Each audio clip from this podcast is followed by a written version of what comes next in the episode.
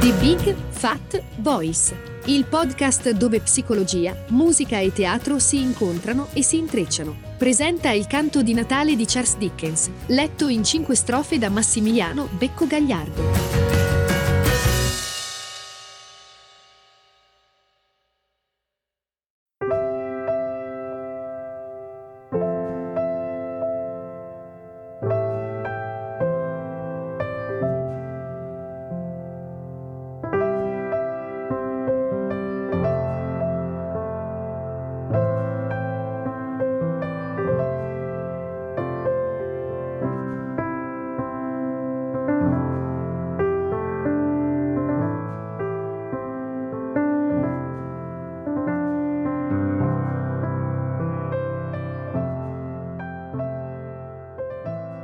Quinta strofa. La fine della storia. Sì, e quella colonna era sua. Suo il letto, sua la stanza. E meglio ancora, meglio di ogni altra cosa, suo il tempo che aveva ancora davanti per riscattarsi. Vivrò nel passato, nel presente e nel futuro, ripeté Scrooge, sgusciando fuori dal letto. I tre spiriti mi parleranno dentro. Oh, Jacob Marley, benedetto sia il cielo! È il giorno di Natale, lo dico in ginocchio, il mio vecchio Jacob, in ginocchio! Era così acceso, così affollato dalle sue buone intenzioni che la voce rotta non rispondeva al pensiero. Durante la sua lotta con lo spirito aveva pianto violentemente e ora aveva tutta la faccia bagnata di lacrime. Non sono strappate! esclamò Scrooge, abbracciando una delle tende intorno al letto. Non sono strappate con tutti gli anelli! Eccole qui, eccomi qui! Le ombre delle cose a venire possono ancora essere scongiurate e lo saranno! Io lo so! E come se lo so! Intanto bisticciava con i vestiti rovesciandoli, infilandoseli, al contrario, strappandoli, perdendoli, confondendoli in ogni sorta di stravaganza. Adesso so! Non so che fare, so e non so che fare, esclamando, ridendo e piangendo insieme mentre si attorcigliava nelle calze come un laconte. Mi sento leggero come una piuma, felice come un angelo, allegro come uno studente, pazzo come un ubriaco. Buon Natale a tutti, felice anno nuovo a tutto il mondo. Entrò così saltellando nel salotto dove si fermò dritto in piedi ansimante. Ecco il bollitore dell'orzo! esclamò, riscuotendosi e girando davanti al caminetto. E questa porta da dove è entrato lo spettro di Marley. Lo spirito del Natale presente si è seduto qui e da questa finestra ho visto i fantasmi nel cielo. È tutto al suo posto. È vero, tutto. E tutto è successo. Tutto è successo. per un uomo fuori esercizio da tanti anni, la sua era davvero una splendida risata, una risata coi fiocchi, il ceppo di tutta una lunga famiglia di franche, grasse risate. Qua, quanti, quanti ne abbiamo oggi? disse Scrooge. Quanto tempo sono stato con gli spiriti? Non lo so, non so niente, sono come un bambino, ma va bene, non importa, magari fossi un bambino.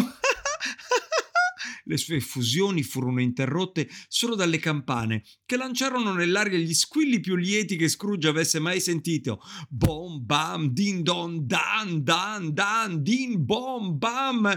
Oh, che armonia! Uh, che gloria! Corse alla finestra, l'aprì, mise fuori la testa, niente nebbia, ma un'aria limpida, cristallina, gioconda, un'arietta sana, pungente, un sole d'oro, un cielo di zeffiro. C'era freschino, ma non freddo, e quelle campane come erano allegre, come erano allegre, belle, bellissime, magnifiche. Che giorno è oggi? gridò Scrooge a un ragazzino che passava di lì sotto con indosso gli abiti della festa e che forse si era fermato a guardarlo. Come? fece il ragazzo spalancando la bocca per la meraviglia. Che giorno è oggi, piccolo mio? ripeté Scrooge. Oggi? rispose il ragazzo. Oggi è Natale. È Natale! disse Scrooge a se stesso. Bene, sono in tempo! Gli spiriti hanno fatto tutto quanto in una notte! Posso fare quel che vogliono loro, certo, si sa, è naturale! Ehi, piccolo! Che c'è? fece il ragazzo. Sai dov'è il pollivendolo? Nella via di fianco, sull'angolo! Se lo so! E come potrei non saperlo? rispose il ragazzo. Ah, che ragazzo di talento! esclamò Scrooge. Davvero un ragazzo fuori dal comune! E sai, anche se ha già venduto quel tacchinaccio che ieri teneva in vetrina appeso per il collo, non quello piccolo, quello grosso! Quale? Quello alto come me? domandò il ragazzo. Che amore di ragazzo! esclamò Scrooge. È un piacere parlarci, sì, proprio, proprio quello, piccolo mio. È ancora lì appeso. Sì, davvero? Ebbene, allora corri subito a comprarlo. Mi prende per scemo? ribatté il ragazzo. No, no, disse Scrooge. Dico sul serio, corri a comprarlo. Di che sono io che lo voglio e che gli darò l'indirizzo dove devono portarlo. Torna qui con il garzone e ti darò uno scellino. Se torni in meno di cinque minuti, ti darò mezza corona. Il ragazzo partì come una freccia. Ci sarebbe voluto un bel braccio per scoccare una freccia a quel modo. Lo manderò a Bob Cratchit, borbottò Scrooge, sfregandosi le mani e scoppiando a ridere senza fargli sapere chi lo manda e due volte il piccolo Timmy. Ah, che scherzo magnifico, magnifico. Mentre scriveva l'indirizzo, la sua mano non era ferma, ma bene o male lo scrisse e poi andò di sotto ad aprire la porta per essere pronto all'arrivo del tacchino. Mentre era lì che aspettava, il suo sguardo fu attratto dal batacchio gli vorrò bene finché campo, disse accarezzandolo. Non l'avevo mai guardato prima. Che espressione simpatica e onesta. Davvero un bel batacchio. Ma ecco il tacchino. È là. Ehi, come va? Buon Natale! Ed era davvero un signor tacchino. Un uccellaccio del genere non si sarebbe mai potuto reggere sulle sue gambe, le avrebbe spezzate in un istante, come bastoncini di ceralacca. Accidenti, ma portare questo coso a braccia fino a Camden Town è impossibile, disse Scrooge. Dovete prendere una carriola.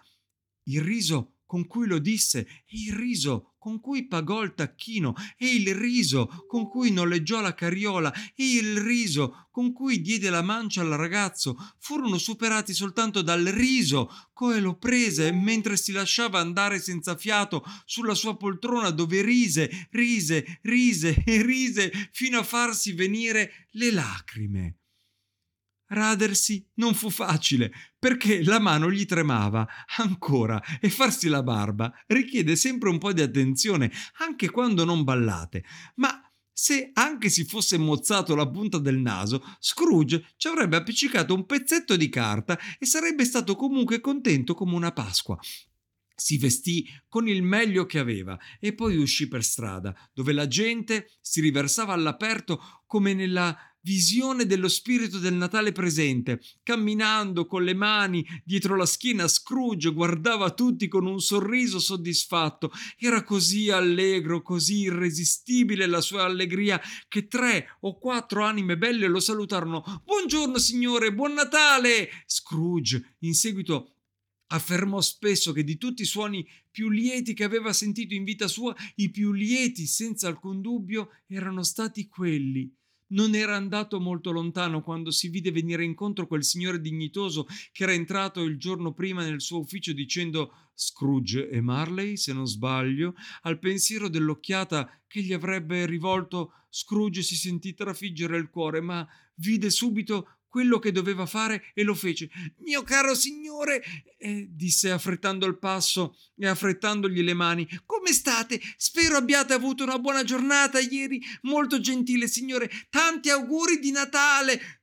Il signor Scrooge? Sì, sì, è il mio nome. Temo che voi suonerà ingrato, ma permettete di porgervi le mie scuse. Ne non avreste magari la bontà e gli bisbigliò qualche parola all'orecchio. Dio misericordioso! esclamò il signore, soffocato dallo stupore. Caro signor Scrooge, dite sul serio. Ma sì, ma sì, non un soldo di meno. Ci metto dentro molti arretrati, capiti? Mi farete questo favore?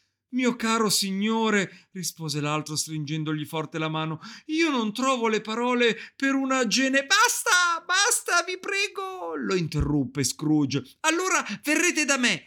Ma certamente, esclamò il signore, con tutto il trasporto della verità. Grazie, disse Scrooge, vi sono davvero obbligato. Grazie infinite. Arrivederci.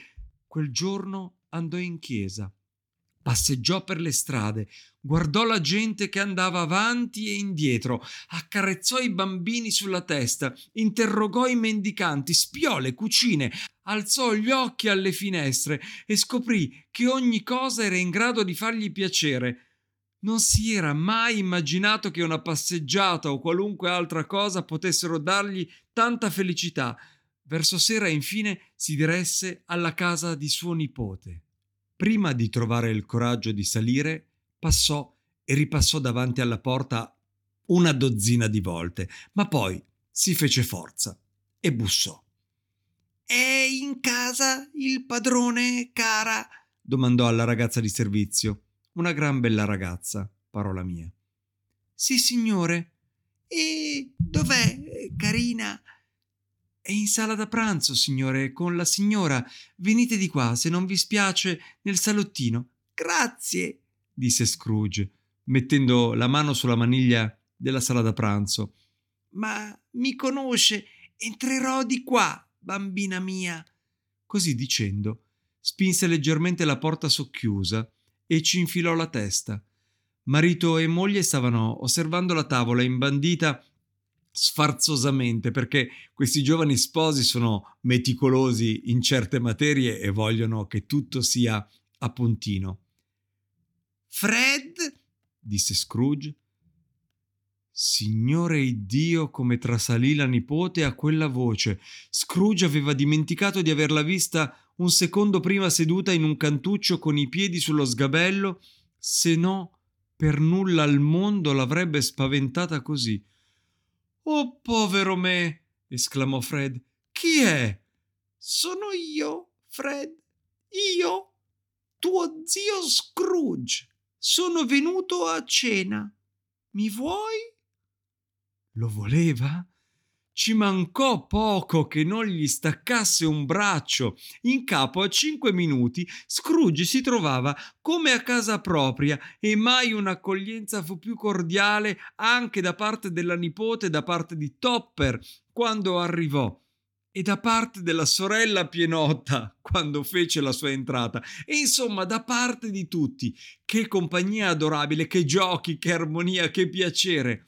Non di meno il giorno dopo Scrooge si recò in ufficio di buon mattino, di buonissimo mattino, se solo gli fosse riuscito di arrivare prima di Bob per rinfacciargli il ritardo. Era questo che voleva fare, era questo che gli stava a cuore. E ce la fece, poco ma sicuro. L'orologio suonò le nove, ma niente Bob. Le nove e un quarto, ma ancora niente Bob. Era in ritardo di 18 minuti e mezzo. Scrooge se ne rimase lì seduto con la porta spalancata per coglierlo nel momento in cui si sarebbe insinuato nella sua cisterna.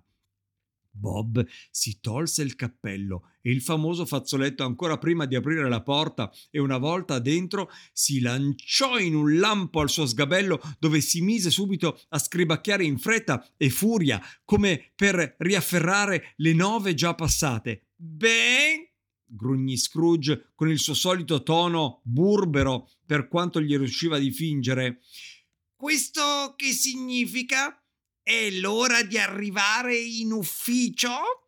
Mi dispiace tanto, signore, rispose Bob. Sono in ritardo. Siete in ritardo? ripeté Scrooge. Lo vedo bene che siete in ritardo. Venite qua. Per favore. È solo una volta l'anno, signore, si scusò Bob uscendo dalla cisterna. Non accadrà più. È che ieri, ieri sera si è fatto un po' di baldoria, signore. Bravo!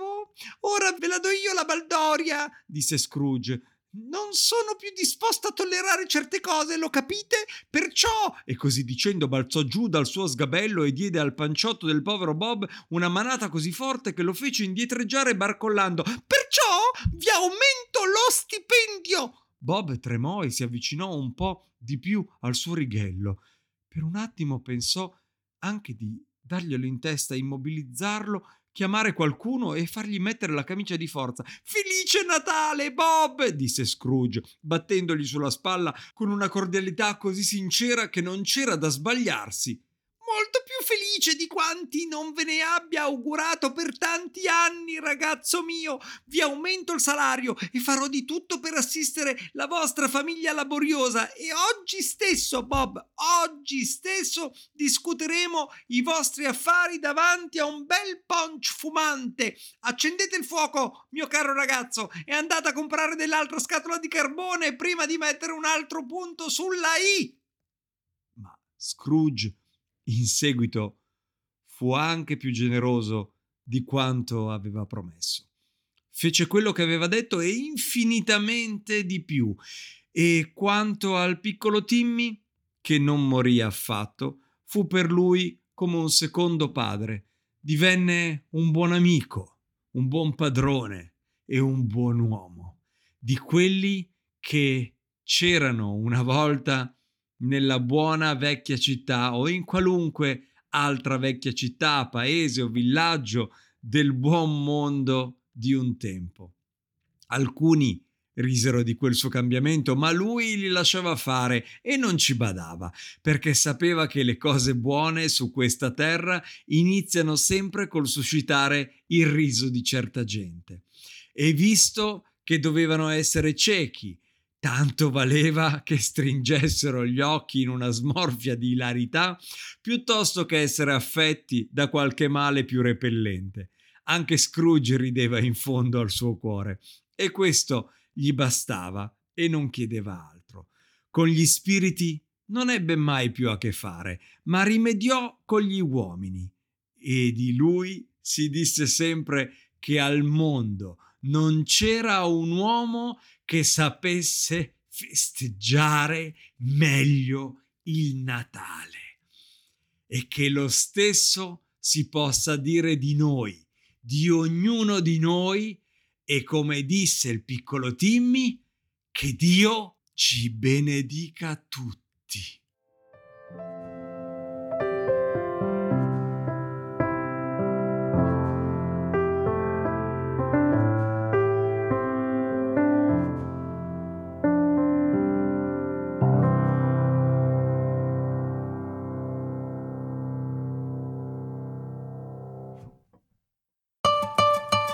Hai ascoltato The Big Fat Voice, il podcast dove psicologia, musica e teatro si incontrano e si intrecciano, ideato e condotto da Massimiliano Becco Gagliardo. Per maggiori informazioni e per contattare e fissare un appuntamento con Massimiliano, puoi mandare un'email all'indirizzo thebigfatvoice@gmail.com e puoi visitare il sito www.thebigfatvoice.com. Puoi seguire la pagina Facebook The Big Fat Voice e richiedere l'accesso al gruppo Facebook The Big Fat Voice Podcast Community.